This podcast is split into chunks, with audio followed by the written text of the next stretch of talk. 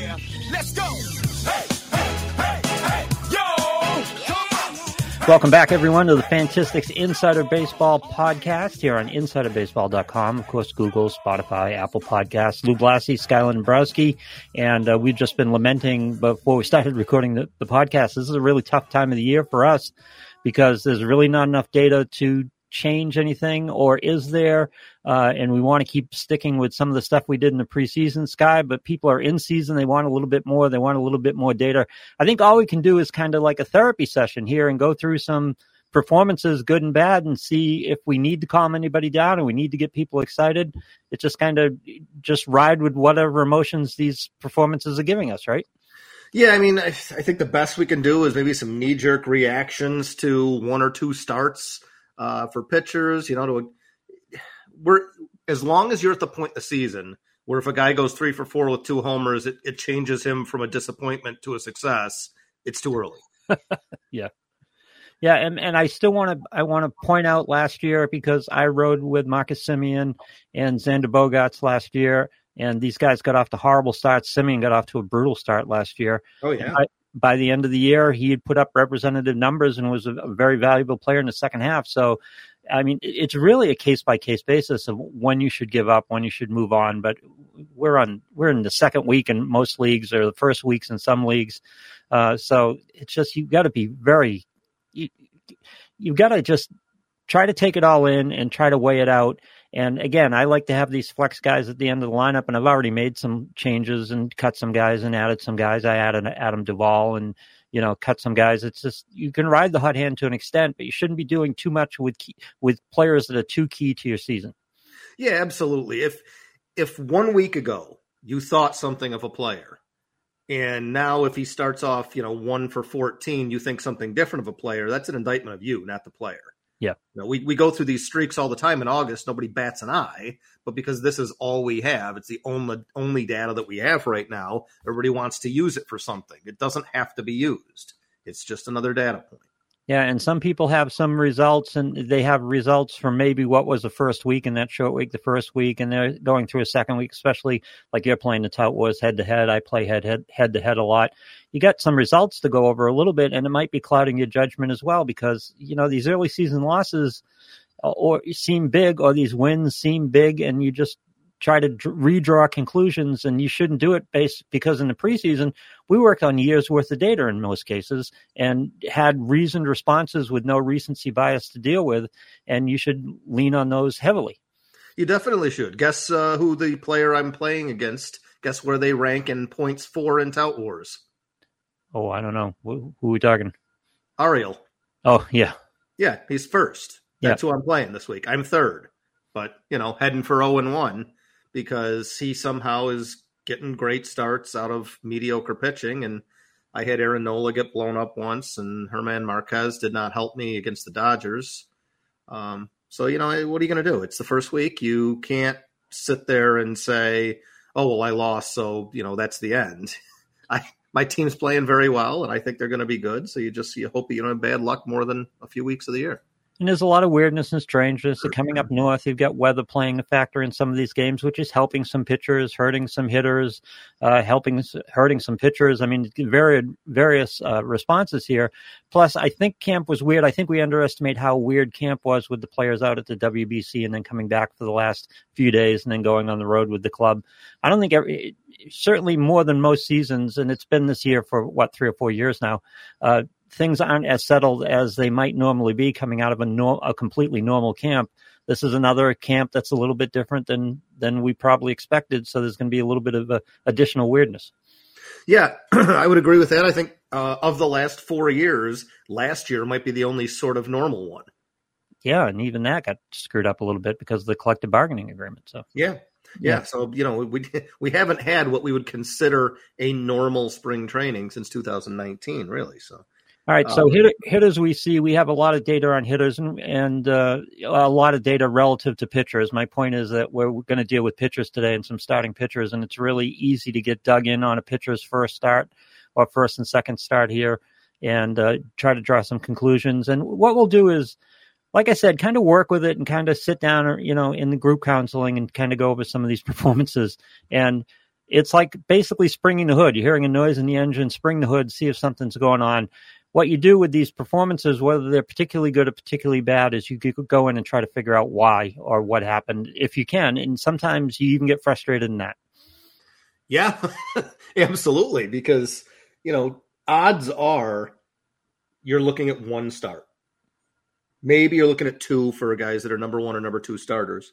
And, you know, since we're focusing on pitching, if it's a reliever, you're looking at two or three appearances, maybe. I mean, these are really, really small sample sizes. We would never draw any lasting conclusions from this stuff. But, you know, if you see consistent velocity and, you know, XFIPs that are 4 runs lower than the current ERA, you're going to say, well, things are probably fine. If you see massive velocity drop, control looks bad, and the XFIP shows that things are of a concern, then you say, well, maybe I'll try to watch the next start and see what I can see.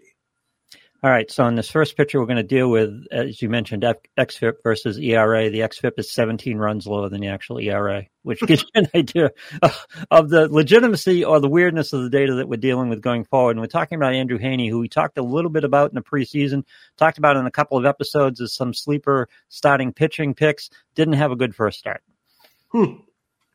There's an understatement. Yeah, I mean, I have a few shares of Heaney, and I was really kind of looking forward to him pitching in Texas. I thought he, you know, had a great year last year, really sort of under the radar because he's become kind of I mean, we can call these guys two-pitch Tommies, I think, at this point. Fastball slider guy, and he's just going to pitch sort of like a reliever. Well, he went back to using the changeup quite a bit in his first start. Even extended the delta between the changeup and his fastball. His fastball velocity was down almost a mile an hour. The changeup was down 2 full miles an hour. The slider was down a mile and a half. So you'd think these things would work to his benefit, not to his detriment. But the swing strike rate was off considerably.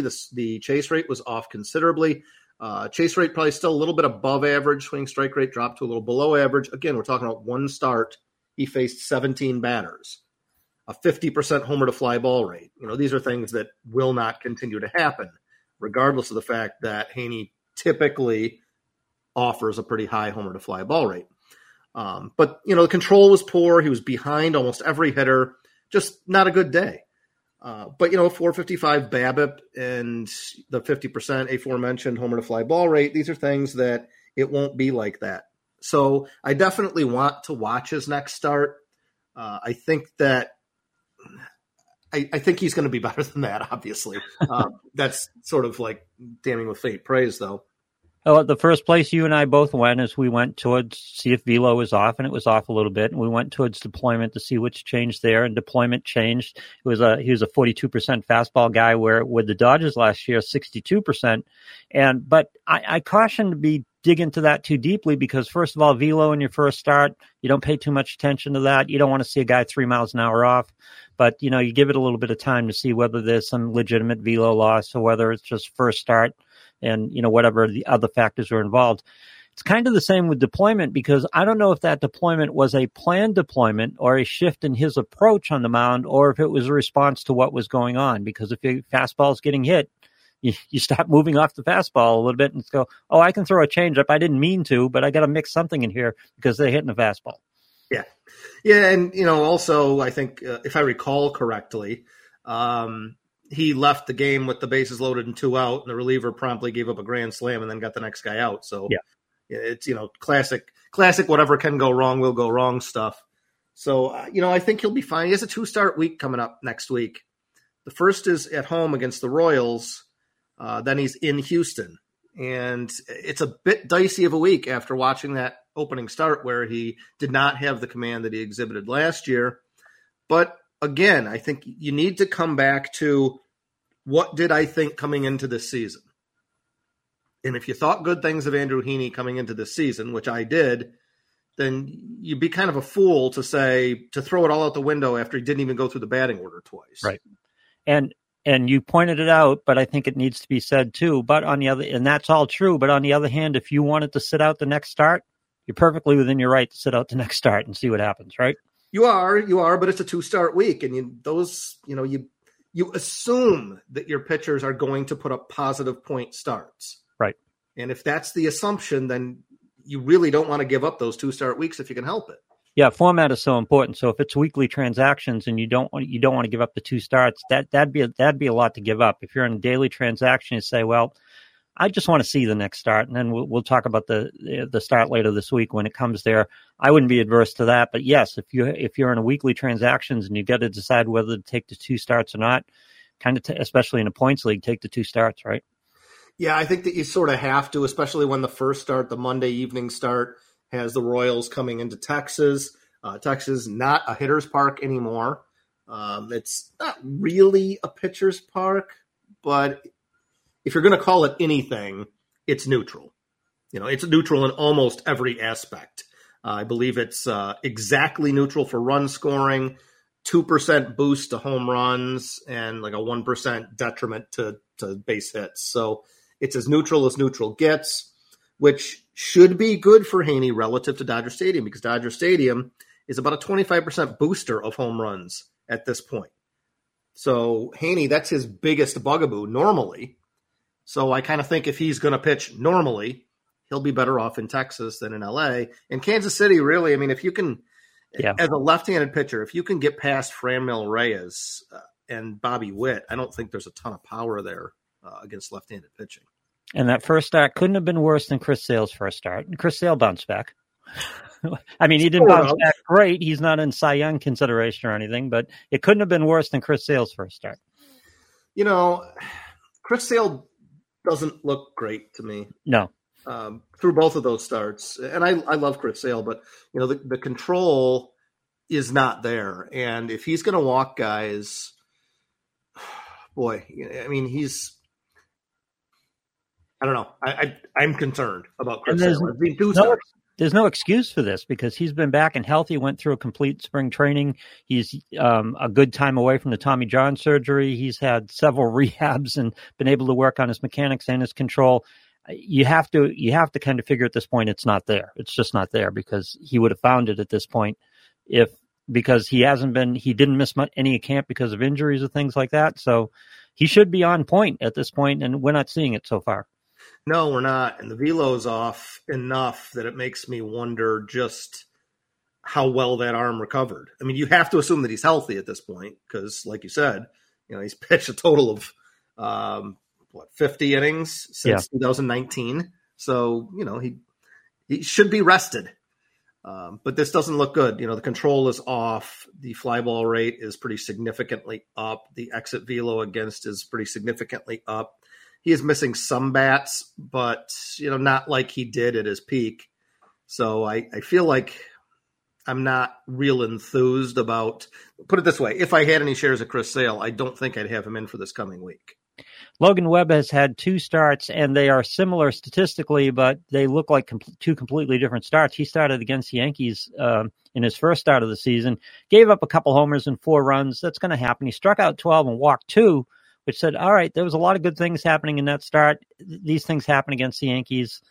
You know, that's okay. But this start against the White Sox, his most recent start, not good at all. Only 4 strikeouts, no walks, but still gave up 4 home runs. Didn't give up a homer, but got hit around pretty good. Yeah, he had sort of the Alex Cobb disease going on against the White Sox, where there were many plays that could have been made by his fielders. We'll use that in quotation marks. They just weren't made. And I watched so many of Alex Cobb's starts last year, and just the San Francisco infield was terrible. Outside of Brandon Crawford, they're just terrible. And I think that was a lot of what Logan Webb saw. The problem with that is that those guys are both pretty heavy ground ball pitchers. So if they have people not making plays, this is going to persist. Webb did not have that problem last year. He actually outperformed his XFIP. So maybe the bad luck is moving from Cobb to Webb this year, which would be unfortunate. But other than the lack of plays made, his control looked great. The stuff looks totally intact to me. I mean, you know, he's down a tick from a couple of years ago in velocity, but it's relative to last year, he's identical. Swinging strike rate was back up. Chase rate was up a little bit. Mm-hmm. You know, all pretty good things. I think that he's fine. You know, 50% ground ball rate. Let's just throw aside the ERA. Through 2 starts, his XFIP is 206. it's fielding independent ERA. If you don't want to normalize homer to fly ball, is 3.23. Both those figures are just fine. So I think Logan Webb is just fine. I'm not concerned one bit about him. Yeah, and the additional strikeouts against the Yankees. It is the Yankees. The Yankees is still a trailing team in this return from three true outcomes. They strike out a lot, so you can add that in there. But 12 strikeouts in 6 innings pitched for Logan Webb, if he can accelerate his strikeout rate a little bit on top of the good things he already does in terms of keeping the ball on the ground and limiting his walks and obviously limiting the home runs, that'd be a nice extra gear for Logan Webb. No doubt. You'd be looking at something like 2021, which is borderline Cy Young kind of a year for him. Yeah, and that strikeout rate was just a little bit over one per inning. Not extraordinary, but with the other stuff he does so well, if that strikeout rate just ticks up a little bit, it's going to be a great starting pitcher. Well, I think he's going to be a great starting pitcher regardless. Where was he in terms of ADP? 27. I think he's better than that. I would put him in the top 25 in terms of starters. I really without reservation, so...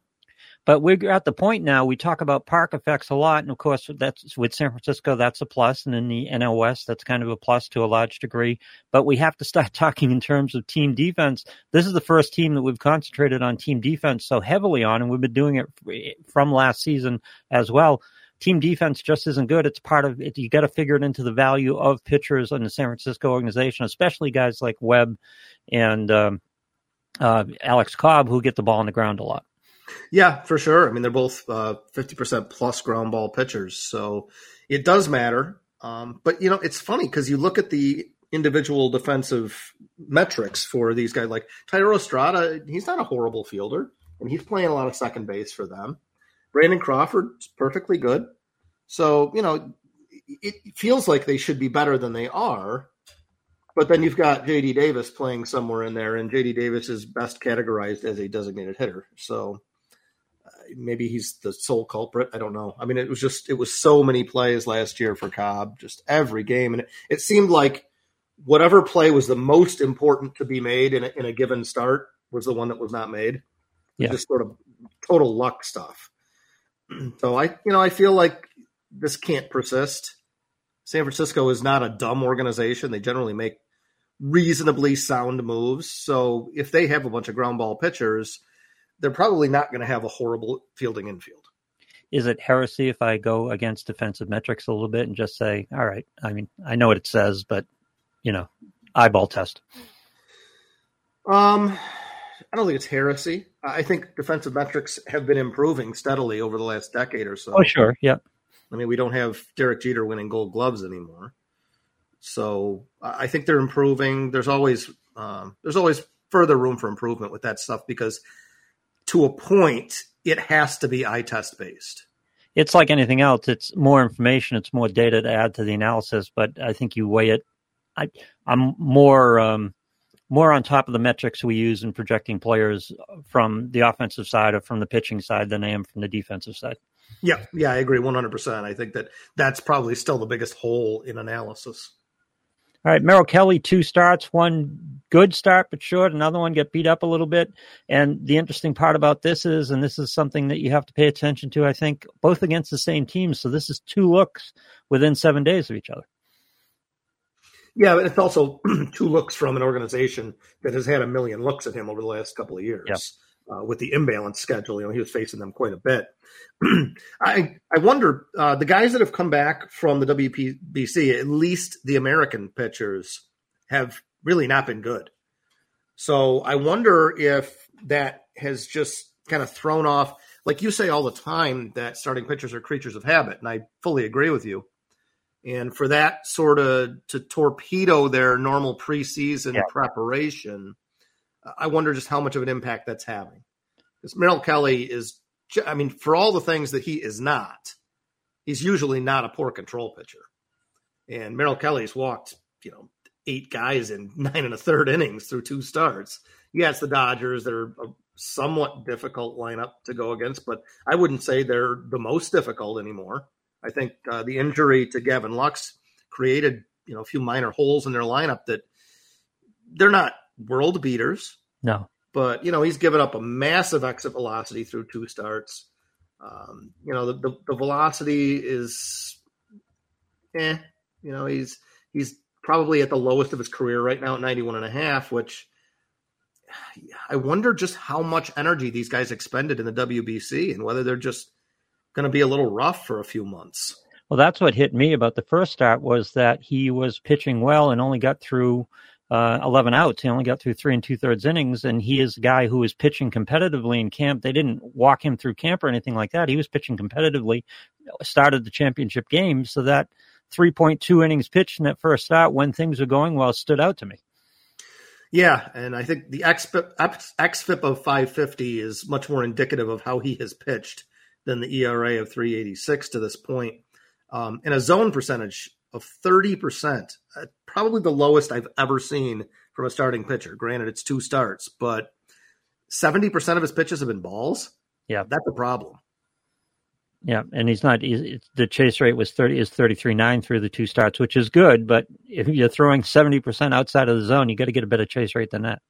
Yeah, and he just doesn't have the stuff to get a chase rate better than that. So I didn't like Merrill Kelly to begin with coming into the season, but he was his final ADP was 61, so he's being drafted basically as a 5th starter. I don't see it. There's a lot of guys that I would prefer to him. It was a decent 2022, though, although he did throw 2 innings pitch, which was a high innings count for him, especially over the last couple of years. So you wonder how that's playing into the situation here. And the XFIP, 337 ERA, 386 XFIP. So there was some support for that performance. It was a decent performance from him. He's not a guy you want in the top half of your rotation, but he's a guy in the number 3 slot and the number 4 slot who you'd probably welcome, even though you probably couldn't get him at that price.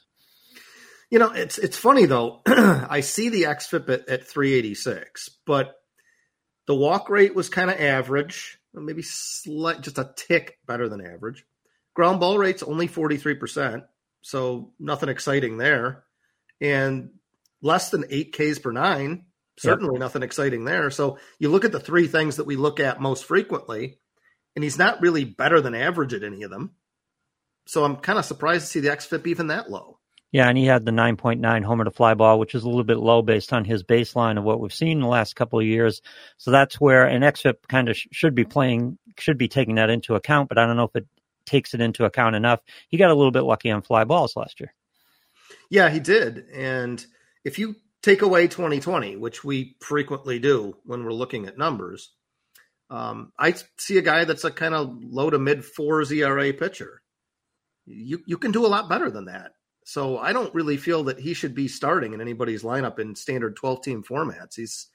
I don't think he's one of the top 60 starting pitchers in baseball. No, and this is one of these cases where he's in that fat group in the starting pitching, and the job at that point is, and everyone seems to think, well, these are a lot of similar players. They're just basically interchangeable, and I think you lose by taking that attitude. I think what you have to do is try to pick the players out of that group that are getting better or have better capability, and you need to pick out the guys like Merrill Kelly, who on face value would be in that group, but shouldn't be listed with a lot of those pitchers. He's on the lower end of that group, and he's a guy that should be avoided from that group as opposed to a guy you should pay a premium for. Alex Cobb was going 3 slots after him. Yeah. I mean, that's prime example of a guy.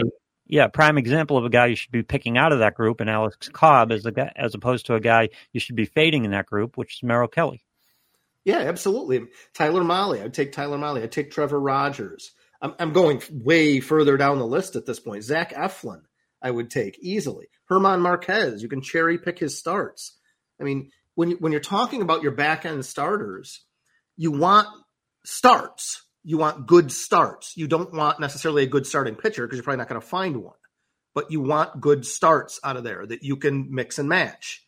And you take a guy like Germán Márquez, who is not rostered in many leagues. But Germán Márquez is probably going to have 10 to 15 really good starts during the year. And they're fairly predictable. Is Merrill Kelly?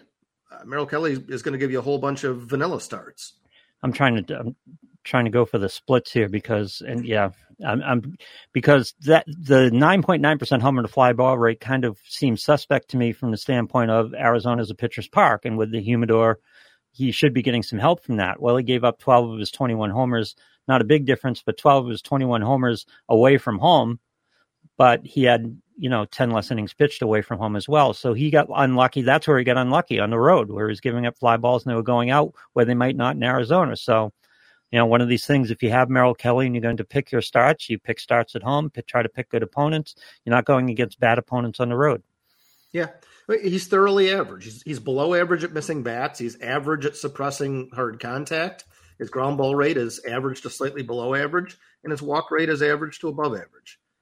He's a very average at best pitcher, and I just don't see the upside that you would want at that point in your rotation. Would you rather roster Graham Ashcraft or Merrill Kelly? Graham Ashcraft. Yeah, Graham Ashcraft, who has been so far one of the early FAB and waiver wire darlings here, because he had a really good start to start the year. It was against Pittsburgh, so take that into account. But started off well, and the guy throws hard. We love guys who throw hard. Yeah, we do. I'll tell you, I usually make a conclusion type of a note next to every player when I'm doing my prep for these things. Little summary. Yeah. Yep. And my conclusion note on Ashcraft is, might look like a deal high candidate while the market is hot. Because here's the thing. Ashcraft, his control appears to be improving every year, which is great. The ground ball rate is stellar, which is great. So if people are going to value him as an SP3-4 candidate with upside, then you're better off keeping him. But from what I saw in all of my leagues in FAB over the past week or so, because I had a midweek FAB run for Tout Wars, and then we had end-of-week FAB runs for some of my other leagues, people are treating Graham Ashcraft like he might be an ace. And this is a guy that doesn't miss bats. He's basically pitch-to-contact, sinker ball kind of a guy. He happens to throw very hard. So if he ever makes the shift to, continuing to throw the slider at 40%, which is his bat misser, and he's basically cutter slider at this point this year in the one start. So we'll see if that persists. But for now, the swing strike rate is still sub 10%. That's well below average in today's game. And he doesn't necessarily suppress hard contact unbelievably well. Even in the start against Pittsburgh, he allowed a couple barrels, which was a 10% barrel rate to the Pirates, one of the weakest offensive teams combined. So I just think without the K rate upside, you're limited in terms of what kind of value you can get out of Ashcraft. So if people are going to treat him like a potential top 30 starter, I have no problem leveraging that right now. So it has less to do with his actual talent on diminishing him. It's about right now the tide is high and, the sale price is high. If you want to look around and start to move him at people's perception, because that is the big thing. They think he throws hard. They think he's going to strike out guys. They think he's a top half of the rotation guy. Until and unless that strikeout rate comes up, he's not a top half of the rotation guy. He's basically a ground ball contact pitcher who just happens to throw hard. And by the way, his high minors history tells you he's not a strikeout guy. He didn't miss bats in the minors. It's not his game. His game is to get the ball on the ground, throw hard, get the ball on the ground. Right. And he's already pitched more innings at the major league level than he did in the high minors. So this is a player that's still developing, and I have no problem rostering Graham Ashcraft. I do like him. I have him in a couple leagues. The problem is that Graham Ashcraft is much more of what you and I talk about as the kind of pitcher you should be targeting in the SP 50 to 85 range than he is what I've seen in terms of, fab bidding for. Right. Him. Just, they've gone crazy. Yeah. Take advantage of the market because people are hot on him. And I understand why. Again, he throws hard. That's the headline. Everyone knows what his velos have been. Throws more 100-mile-an-hour pitchers than anybody, over the last few years by a wide margin. So he throws hard, but strikeouts aren't his game. And from a fantasy standpoint, he's just over. It's not a matter of questioning his ability. It's just he's overvalued right now. That's how I feel. And that's just from what I've seen, from what people are bidding hundreds of their FAB dollars on him. I know. And I'm just sitting there saying, this dude is like Derek Lowe, right? I mean, he throws hard. He's not a bat misser. Those two things are not always going hand in hand. And we don't have a history of him throwing to strikeout guys. And on top of that, he's 25 years old. So it's not like we're going to, and again, as I said on the last podcast, pitchers find things. Don't get me wrong. If someone gets in his head and says, you should be striking out more guys, you should be going for the throat a little bit more rather than throwing for ground balls. I don't think it happens in Cincinnati, by the way, but should it happen at some point, that strikeout rate may go up and we may see a different pitcher here, but he's not, well, I'll use the example from the same team. He's not Hunter Green. His ceiling is not that of Hunter Green. His ceiling is lower because he doesn't punch out guys. Yeah, his floor is better than Hunter Green's. His floor is better than Hunter Green's because he doesn't walk guys, keeps the ball in the ballpark, keeps the ball on the ground. Yep, exactly. But ceiling is what you're looking for. Anything outside of your top couple pitchers, you're looking for ceiling. And I just don't see it in Ashcraft. I think he'll be perfectly serviceable. All right, Jeffrey Springs, nice 6 shutout innings in his first start and coming off a great season last year for Tampa Bay in a good organization that knows how to develop pitchers and knows how to maximize them. How excited should we be about Jeffrey Springs? Well, it's hard not to be excited about 6 no-hit innings with 12 Ks and a walk. Yeah. But, you know, it was the Tigers. So, I mean, let's temper all enthusiasm for the time being. And his velocity is still down from where he was as a starter. He obviously is very deceptive, and he's got a real nice, almost 11-mile-an-hour delta between the fastball and change. And the changeup is that's where he makes his money. You know, that changeup is an excellent, excellent pitch. 16% swinging strike rate in that first start, 36.5% chase rate. All good things. Control looked really good. Control looked good last year, too. I just find it bizarre that, you know, a 30-year-old journeyman pitcher who was basically hot garbage for Texas and Boston can all of a sudden show up in Tampa Bay and in the matter of 12 months go from, you know, sort of a long relief kind of a specialist to what looks like a top 25 starter. I'm not feeling it. I think that I think he's going to be good. But people are valuing Jeffrey Springs like he's a top 20 pitcher right now. And no, I refuse to believe that that's something that's going to happen. No, I don't want to pay that price. But as I've repeatedly said, pitchers find things. They're alley cats. They wander around. You get to a good place. Like, you shouldn't be terribly surprised at this happening, going from Texas and Boston to Tampa. You shouldn't be surprised when this happens when a pitcher goes to Houston. You shouldn't be surprised when this happens when a pitcher goes to San Francisco or the Dodgers. They just find things. They maximize these guys, and they found something that works for this guy. Even the slider is down a couple miles an hour, which is going to help his delta between fastball and slider, which may make that more effective in the long run. That looks like something he's found. It's real early to be making, one start. You can't be making decisions even about velocity and things like that. But he's got a lot going on. Tampa Bay has got him to the point where he's doing it successfully and making the most of his. Making the most of his ability. I don't want to pay for him. I don't want to pay a super premium price for him. I agree.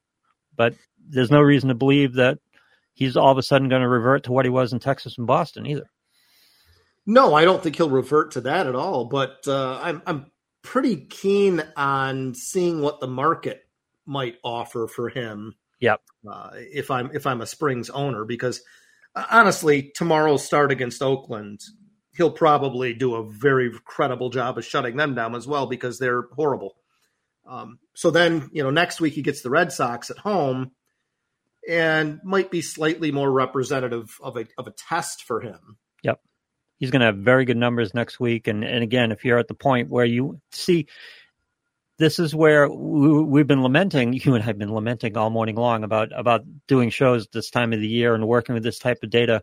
But what happens is we can look at it, to use a Moneyball phrase, we can look at inefficiencies in the market here. And that's what you've been talking about for the last couple of pitchers is with Graham Ashcraft and Jeffrey Springs, is that might be sell high opportunities. Or, you know, if someone's willing to move that early, if you've got someone who's willing to make a trade this early, based on a couple of starts worth of performance or a single start worth of performance, that might be an inefficiency in the market that you can take advantage of.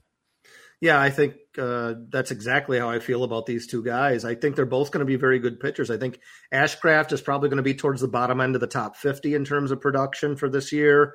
And if I had to guess, I think Springs could be a top 30 pitcher. But if you're going to get top 30 and top 20 value respectively for them, which seems to be general consensus around the world of fantasy baseball right now, I don't mind doing that. You know, I don't mind giving up someone that I think is going to be good if what I can get is what I think is going to be better. Right. And with Graham Ashcraft, Springs got drafted in most leagues. With Ashcraft, you were probably looking at a FAB situation in here, and you have to make a decision whether you're going to spend a large percentage of your FAB budget on this guy. This is where this information becomes important, too, because you are going to have to go big to land him in your first FAB periods or your first couple FAB periods if he's still available at this point, and you have to make a decision on whether he's worth it, and I'm not sure he's worth a premium price at this point. Yeah, it's hard to say. I mean, I'm sitting here with him in my house league, and he's been on my farm, and he was on my farm all of last year. He's still on my farm right now, and I'm sitting there thinking, well, I mean, who do I take out? Cobb, Gaussman, yep. Spencer Strider, John Gray? Probably not. So, well, in most leagues, you've got to make the FAB bid unless you took an injury. Of course, you got to take the FAB bid and you've got to make a cut on top of it. Mm-hmm. And I guess the question is with FAB bidding is, you have no way of saying this is an unfair question to ask, but I'll ask you just for the exercise of it. Is this going to be the best pitcher who's going to be available in FAB this year for this season? Well, I'd have to think no, because I'd have to think that someone will show up out of A-ball or AA that we didn't think was going to play this year, and because of injury or performance or whatever, they'll show up a little early, and then everybody will want that guy. Somebody's going to be cut this week or next week or in the first month or in the first 6 weeks who's finally, the Zach Gallens of the world. Yeah. that are going to find it and become viable pitchers in the second half or later in the season. Yeah, I think there's a real good chance Graham Ashcraft is a top three FAB target for the year for starting pitching. All right, so Kevin Gaussman, 2 starts, 2 shutout starts, 12 shutout innings so far. He's pitched very well, and not only my favorite saying of yours is being too early is indistinguishable from being wrong. And I was just, when I had Gaussman a couple years ago, the move to the AL East, the move to Toronto, I just said, I just don't like it. I don't like him getting away from San Francisco. I think San Francisco found things in him and helps him be the best pitcher. And so I was definitely too early, but I just might be outright wrong at this point. I don't know. I'm actually a little concerned, and I have a lot of shares of Gaussman for a guy that we didn't really talk about this preseason too much. I have a lot of Gaussman. And man, I mean, the velocity's down 2 full miles an hour through 2 starts. Swing strike rate is down almost 5 percentage points. Exit velocity's up. One thing that I like to look at for pitchers early in the season, and I know that a lot of this will be represented in XFIP versus ERA, and you can get this a lot of different ways, but looking at unearned runs is something that can clue you into some guys that are due to run into some problems that have not yet. And Gaussman did allow 3 unearned runs so far this year, which would put his ERA at a much higher level than 0. Yep. So, that's the kind of thing. Like, he is still missing bats. The K rate shows no deterioration to speak of. But the swinging strike rate has gone from fantastic to below average so far. Now, chase rate's still great, but because of the diminished velocity, hitters are able to catch up to a lot more. And this is velocity lower than he has ever shown. 92.9 on the fastball, down from 95 last year. So I'm very concerned right now. And this is a matter of, you can take that concern, but you got to kind of have to sit on it, don't you? After 2 starts in April, 1 in Toronto, 1 in Kansas City, and where was the second start? I forget where the other start was. Kansas City and St. Louis. Yeah. So outdoor in April. So, yeah, and they were pretty good hitting environments too. So at least the second start was, and he managed to skate around it. I mean, without the error, I think he probably gets out of there with shutout ball. But they were able to make a lot of contact, and he's getting a lot of called strikes. Now maybe that's something that'll last all year. It's not something I would want to bank on. Pretty good chase rate. Swing and miss wasn't there, but the chase rate is still pretty solid so far relative to his baseline. So he's deceptive, but the lack of velocity, an extra 1/10 of a second for a major league hitter, huge, is enough for them to foul pitches off that they would swing and miss at otherwise. Yep, huge. So that's something to be concerned of. So what we're going to have to, at this point, you start to identify what you're looking for. And in the next start, we're going to be watching velo in the next start or two, right? Yeah, no doubt about it. I'll be watching very closely. All right. Shane Bieber off to a good start for the Guardians in his first start. And I traded Dylan Cease for Shane Bieber early on because I had a lot more faith in Bieber than I did in Dylan Cease. Paying off for me so far. Bieber's another guy like Gaussman that I have some concerns. You know, the velocity's down again this year. And he's getting to the point where you just don't have a lot to play with anymore. You know, he was 94 miles an hour during the COVID year. Okay, fine, we throw that out. He was 93 before that, maintained just under 93 in 2021. Then a big velocity drop last year to 91.3 on the fastball, 90.7 so far in his two starts. Yes, doesn't throw the fastball a ton anymore, throws the cutter more, but across the board he's down in velo. And you're getting to the point now where you know, that swinging strike rate has gone from 17 to 16 to 14 down to 12 so far this year through two starts. It is worrisome. His control is excellent. He does keep the ball on the ground fairly well. So those are positives. But that exit velocity is creeping up, and he's never been a better than average guy at limiting hard contact. So there's enough here that does concern me where I could be looking around, you know, at Seattle and at Oakland, very, very friendly pitching environments so far for him this year. It won't be that friendly for long. So, you know, he's a guy that I dare say is going to be out of the top 12 starting pitchers by middle of next year, we'll say. He's really, in one particular stat, he's really pushing the envelope on what can be considered a pitcher on the shelf that we're dealing on and the price we're paying for him. It's down to it. He's a sub 27% fastball pitcher at this point. How long can you remain a quote unquote elite pitcher with a sub 27% fastball rate? I know. And guess who his next start is against? Oh, who's his next start against? The Yankees. Yeah. I mean, he's certainly a guy that could go out and hold them and strike out 10 guys in 6 innings because they will swing and miss. Yeah, and the Yankees are guys that would have more trouble with off-speed-based guys than they do fastball-based guys. They hit fastballs. Yep, and it's at home for them, but usually an April home start in Cleveland is going to be miserable in tough hitting conditions. Next year, Cleveland tends to have kind of our weather a day earlier. So next Tuesday here is supposed to be 67 and partly cloudy. That's a good hitting environment. So I'm a little leery. All right. So two starts next week, and the first one is against the Yankees. So we've got a watch list on Bieber as well. We're going to be watching velocity, and I'm going to be watching fastball deployment here because again, and it's been a constant decline for 4 seasons now, from 37% to 35% to 34%. And just, I don't know how comfortable I am with a pitcher going 26% fastball in terms of the price you pay for him.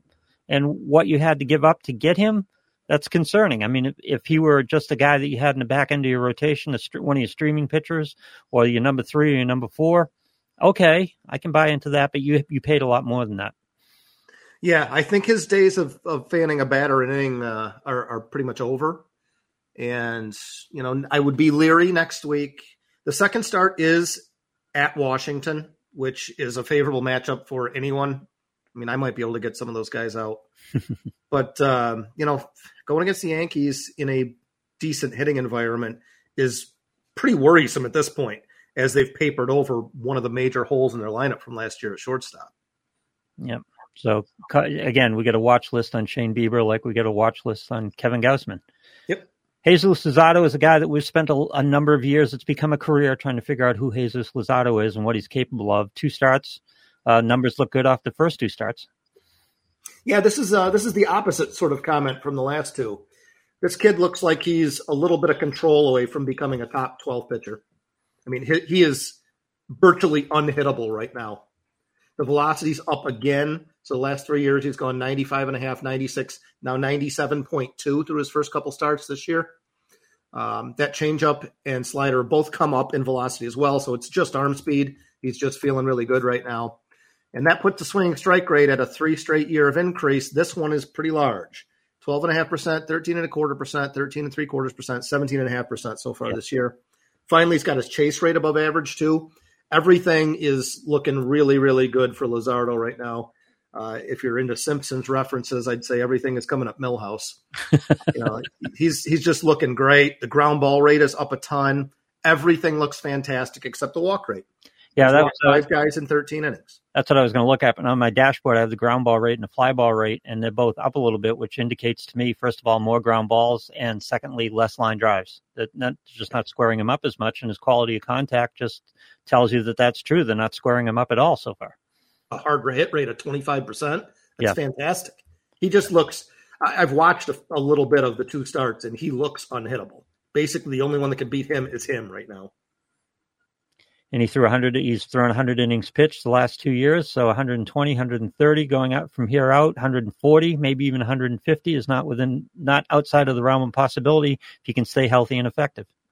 Yeah. Plus, he had some rehab innings during each of those seasons, and in 2021, he actually was sent down to AAA because of that lack of control in Oakland. So he pitched about 124 innings in 2021, pitched 112 last year.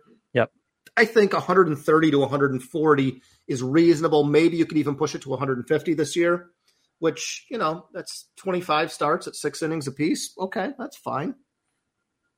All right, Mike Clevenger is floating around in many FAB situations and waiver situations as well, off to a good start. And because of the injury history and because of his history over the last couple of years, we don't know really what to pay for in terms of Clevenger. See anything in his first start or see anything early on that we can legitimately react to? Well, I think the control was very suspect, and then that would sort of be expected, I think. You know, the velo looked good. He's most of the way back to his 2019, 2020 peak velocity. Certainly a good tick above last year, which is excellent. He's become, at least in that first start, a two-pitch pitcher. Yep. Fastball, slider, and that's it, which those kind of guys, you can miss a lot of bats. But they're probably not going much more than 5 or 6 innings, and that's if they're efficient. So, you know, chase rate was down. Swinging strike rate was still just maybe a tick above average. Ground ball rate was very poor. Yep. Control was very poor. It was a mixed bag. I think you could feel a little bit confident, a little bit positive about that start. But, you know, I think the days of Clevenger being a borderline ace, which was 2019 only, I would say, maybe 2018, 2019, those days are gone. If he's your fourth or fifth starter, I think you feel okay about it. And I think he's got Pittsburgh next year. Okay, if you want to take a chance on that start, but in the long term, don't commit too much because it was an encouraging start, but there are signs that tell you that, as you said, those days are over. The days when he's the top half of the rotation starter are over. Oh, yeah. I don't see that coming back anytime soon. All right. Let's go to the bullpen and a couple of things just to wrap this up as people are getting in. And again, the big part of the big thing here this early in the season is these first waiver periods and FAB periods and making sure you grab some holes. And again, we're looking at early data. We have to react to some of it. And I'm a big play the hot hand guy. That's why, you know, Adam Duvall's in my lineup at this point. Knowing full well that he may not last the full season with me, but he's hot right now, so why not grab him? So in the bullpen, we have to do that to an extent. Pierce Johnson in Colorado, Daniel Bard dealing with his issues, and Pierce Johnson has been doing the job in Colorado, but this is basically ride him while you can, right? Yeah, that's certainly how I would look at it. I think his control is rather suspect, and he's also fairly hittable. I mean, he's sort of a curveball first guy, so you don't get too many closers like that. There's no chase rate to speak of. He's missing bats so far in a few innings this year, but in general, he's sort of an average bat misser. Just not a guy that looks like there's a closer pedigree there. Especially in Colorado, I do not expect this to end well.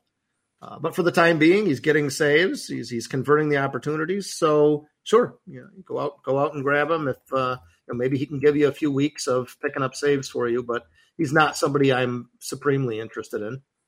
All right, Evan Phillips, nice season in 2022. That's probably what empowered the Dodgers to look at him as a closer, and he's stood up to the job. 4 appearances so far, hasn't given up a run. Yeah, I mean, this is a joke, right? A team that has playoff aspirations, World Series aspirations like the Dodgers, having this dude be their closer. I mean, you got to be kidding me. He's eminently hittable, and they couldn't do better.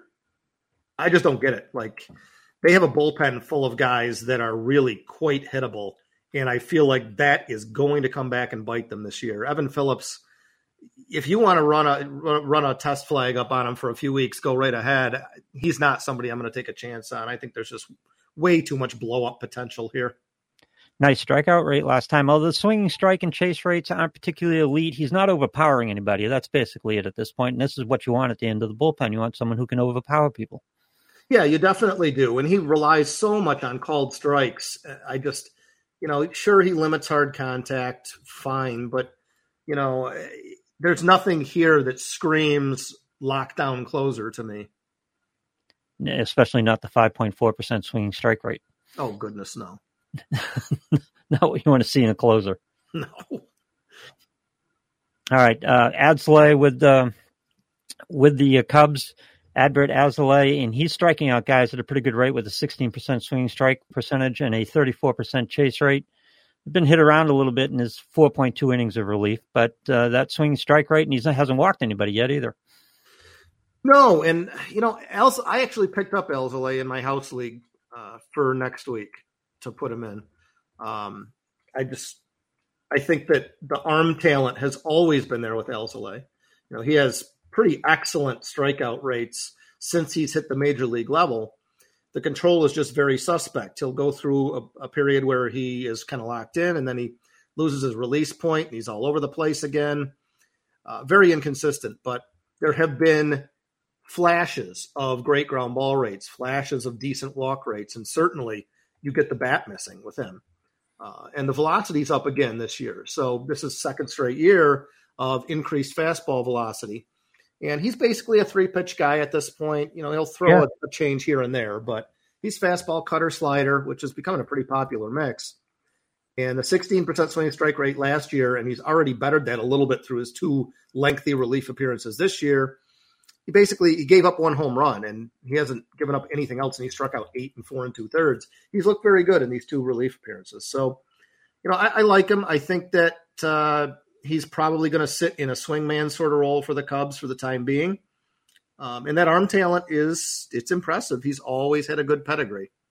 Does he qualify as a heavy reliever at this point? And, of course, format's going to make his value is going to be based on format here, whether you score holds, for example. Mm-hmm. And adding strikeouts in the bullpen in deep leagues where maybe you're not getting closers that deep into your bullpen and you have to fill out the back of the bullpen. If he can rack up some innings, he'll rack up some strikeouts for you at some pretty good ratios. Yeah, I think they're going to pitch him.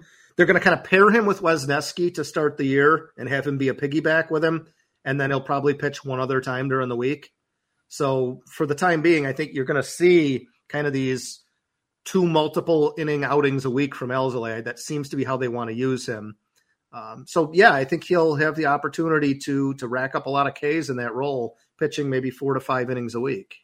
All right, I'm hitting you out of the blue here. We didn't talk about this before the show, but I think an important player in the waiver wire fab bidding at this point is Garrett Whitlock for the Red Sox. Second outing, has pitched well down there. He's got Tampa Bay up next. He's going to be in the major league roster by next week. He's a guy who has some ceiling. There are some issues with Garrett Whitlock, but he has some ceiling too.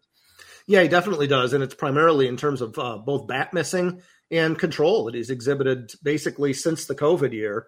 When he switched to the bullpen, he's throwing harder and throwing more accurately. So these things are very good. I'm enthused with him. I think that there definitely is some upside there. He does allow a lot of line drives, which is not good for potential BABIP. But the bat missing is enough to give him the upside that I think he's a guy that I would take a chance on in deeper formats for sure. And he's got some low-hanging fruit in terms of development. He's 26 years old, but also the big knock about him is that he didn't pitch well as a starter last year. Pitched well as a reliever, seemed to fit the role well, didn't pitch as well as a starter. He can learn to be a starter. He can gain some skill, which is going to be, again, some low-hanging fruit in terms of his potential. Yeah, I think so. He's looked great in the two minor league starts so far. 10 innings and 14 Ks. He's walked a couple guys, given up 2 runs. It's all pretty impressive stuff. So, you know, if he's pitching it against Tampa, that's going to be a little bit of a stiffer test. But, you know, I think there's enough upside here that I prefer him to, let's say Merrill Kelly, for example. He's got good velocity. He's got a good delta between the fastball and the change. He's got a hefty slider. These are all the things you need. These are the basic tools to be a good major league pitcher at this point. He's just going to learn the, I believe he's going to learn the craft. And I think the starting pitching, he'll be more adept at his starting pitcher the more he does it. It's going to be a learning curve, but I think he's going to adapt to it quite well. Yeah. My biggest concern with him is probably workload related because, you know, 1 year in his career has he pitched more than 80 innings. So I think that you're really going to run into some kind of workload wall at some point. He's already pitched 10 innings in the minors. So what's his ceiling this year? 100, 110 maybe? All right. So we got a couple minutes left here, and we can't fit in the bourbon segments on the SiriusXM show here. But maybe we'll slip one in on the podcast here because I want to hear, you had a birthday recently. Mm-hmm. And you get Jefferson's Ocean as a gift, but you got a shot of something that I don't know if I've heard of before. Tell me about it. Which one are you referring to? Oh, I'm not sure. Tell me what did you get? Well, we were down at we actually for the Tout Wars we went down a day early to go to the party, but before the party we scheduled an early dinner at a 2 Michelin star restaurant down there called Gabriel Cruther's, and it's fantastic, just a fantastic meal. And they had a great bourbon list, and I have heard often of Barrel Bourbon. You know, it's ranked very highly on all kinds of lists, and I'd never seen it anywhere up here in upstate New York. So I saw a couple Barrel Bourbons on their list, and I believe the one they gave me was called the Amador, and it was tremendous. One of the better bourbons I've ever had, and it was fairly reasonably priced. I mean, I drink some crazy stuff from time to time, and this was probably half to a third the cost of that crazy stuff. So really, really liked it. If you get a chance to encounter any of the Barrel Bourbons and taste them, by all means, please do it. Yeah, Sky and I are bourbon guys, and I like talking to Sky because he gets into some of these shots sometimes of some good stuff that I will probably never see. Because I'm an idiot. And no, it's not a matter of being it. It's a matter of being successful and capable of doing it. I suppose. And being gifted as well. So yeah, gifts are good. Barrel must be out of Kentucky, right? I believe it is, yeah. And that's probably something that we would have tried. We had that March 2020 trip scheduled down there where we had a whole bunch of tastings set up and everything. And I still regret that we haven't rescheduled that trip yet. Perhaps next March. Yeah. All right. So otherwise, what's on your bar for most of the year? Well, I moved my setup today. So I'm in my kitchen next to my bourbon drawer. So right now I've got 18 or 19 bottles sitting there.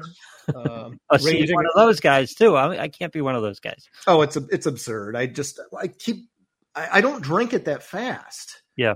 So, you know, I have all these bottles, especially the really good stuff. I don't drink fast at all. So I was given 2.5 years ago for Christmas, I was given a bottle of old Rip Van Winkle 10, and I still have probably a quarter of that bottle sitting there. How do you walk up to that bar with the Rip Van Winkle sitting there and not drink that? Because I know it's awesome, and I have so many of them that I kind of rotate through them because I want to try them. I have an unopened bottle of the Willett Reserve Rye. That's probably a 3-digit bottle. That's an excellent bottle. I've got one of the High Wests, the Midwinter Night's Dram. That's about a $250 bottle. Yeah. And I've only had a couple pops out of that because it's so hard to get. It had been 5 or 6 years since I'd seen a bottle of it here locally, and as soon as I saw it, I grabbed it. Even though it was a crazy price, I just told my wife, I said, well, I bought us a Christmas present too, along with these other ones that I got for other people. Oh, so your wife's into the bourbon too. In advance of that March 2020 trip that we were supposed to take, we started drinking some bourbon with some friends of ours up the fall before up in the Adirondacks. And she said, well, I want to kind of get a little well-versed in this before we go down there and do all this so I know kind of what I'm tasting, what I might like, what I might not like. So we just started tasting some things, and she loves things like Angel's Envy and some of the Old Foresters that are really kind of, you know, cherry taste, vanilla taste, some of the sweeter tastes. She really likes those very much. So yeah, she's into it too. I say she wants the wine casks. She wants the sherry casks. Yeah, she likes those. She likes those more than I do. I don't at all. Yeah, no, I don't want any fruit in my bourbon. I like those. Yeah. But if you get into stuff like, what did I have? You weren't able to come out to Worcester last year, but we found a great bourbon bar there. And we tried some things that were fantastic. And then I tried a Jameson's Orange. And all I could say when I tasted it might work, yeah. Well, all I could say when I tasted it to avoid offending the people was, wow, that's orange. Yeah. I mean, I'm not a JMO guy to begin with. I actually have a bottle of Clonakilty sitting here, which I find to be roughly 712 times better than Jameson's. I avoid the whole cask thing. If it's a wine cask or a sherry cask or something like that, no, I'm not into that. See, I like the Angel's Envy. It's a little sweet, and I tend to not drink it because it's her favorite. Yep. But I think it's good.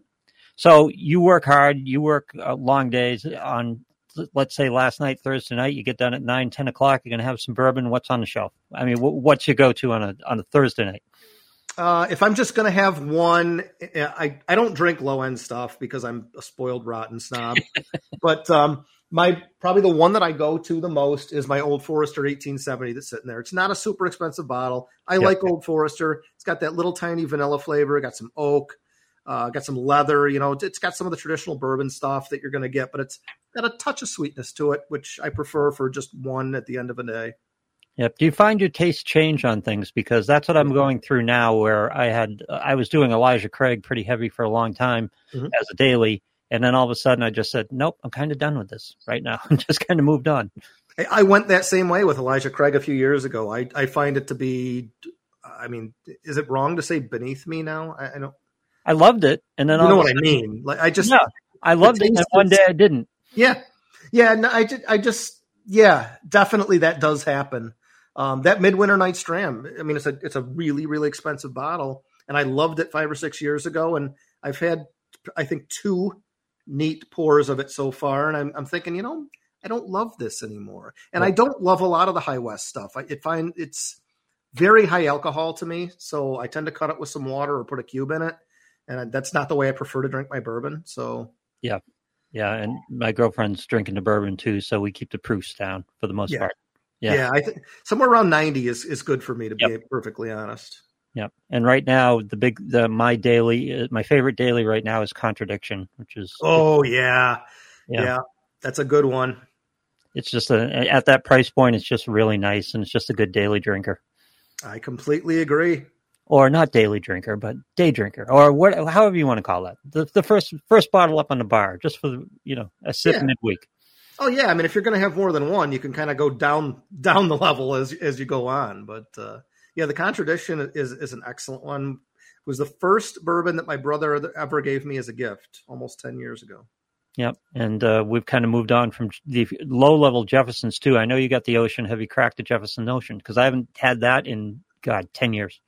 I actually had one at Darts on Wednesday because that's what they're pouring at the place that we play now. So I've had the Ocean quite a bit over the last few months because they have it, and it's at a reasonable price. I think it's only like $12 a shot. So, wow, that's nice, yeah. Yeah, it's not bad considering. So I haven't opened the bottle that's sitting right here staring at me right now. All right, you can catch the Fantastics Insider Baseball Show on SiriusXM Fantasy Sports Radio on Saturdays and Sundays from 11 to 1. Podcasts here. If you're listening to us on insiderbaseball.com, make sure you go to Spotify or Apple Podcasts or Google Podcasts and subscribe to us so you know when new episodes drop. We don't work on a regular schedule, but we try to get out a couple a week. And right now in season, it's going to be more topical. You're going to want to hear them fresher. So make sure you subscribe so we know when you drop an episode. We'll see you next time with either see you on SiriusXM Fantasy Sports Radio or next time here on the Fantastics Insider Baseball blog. Let's go!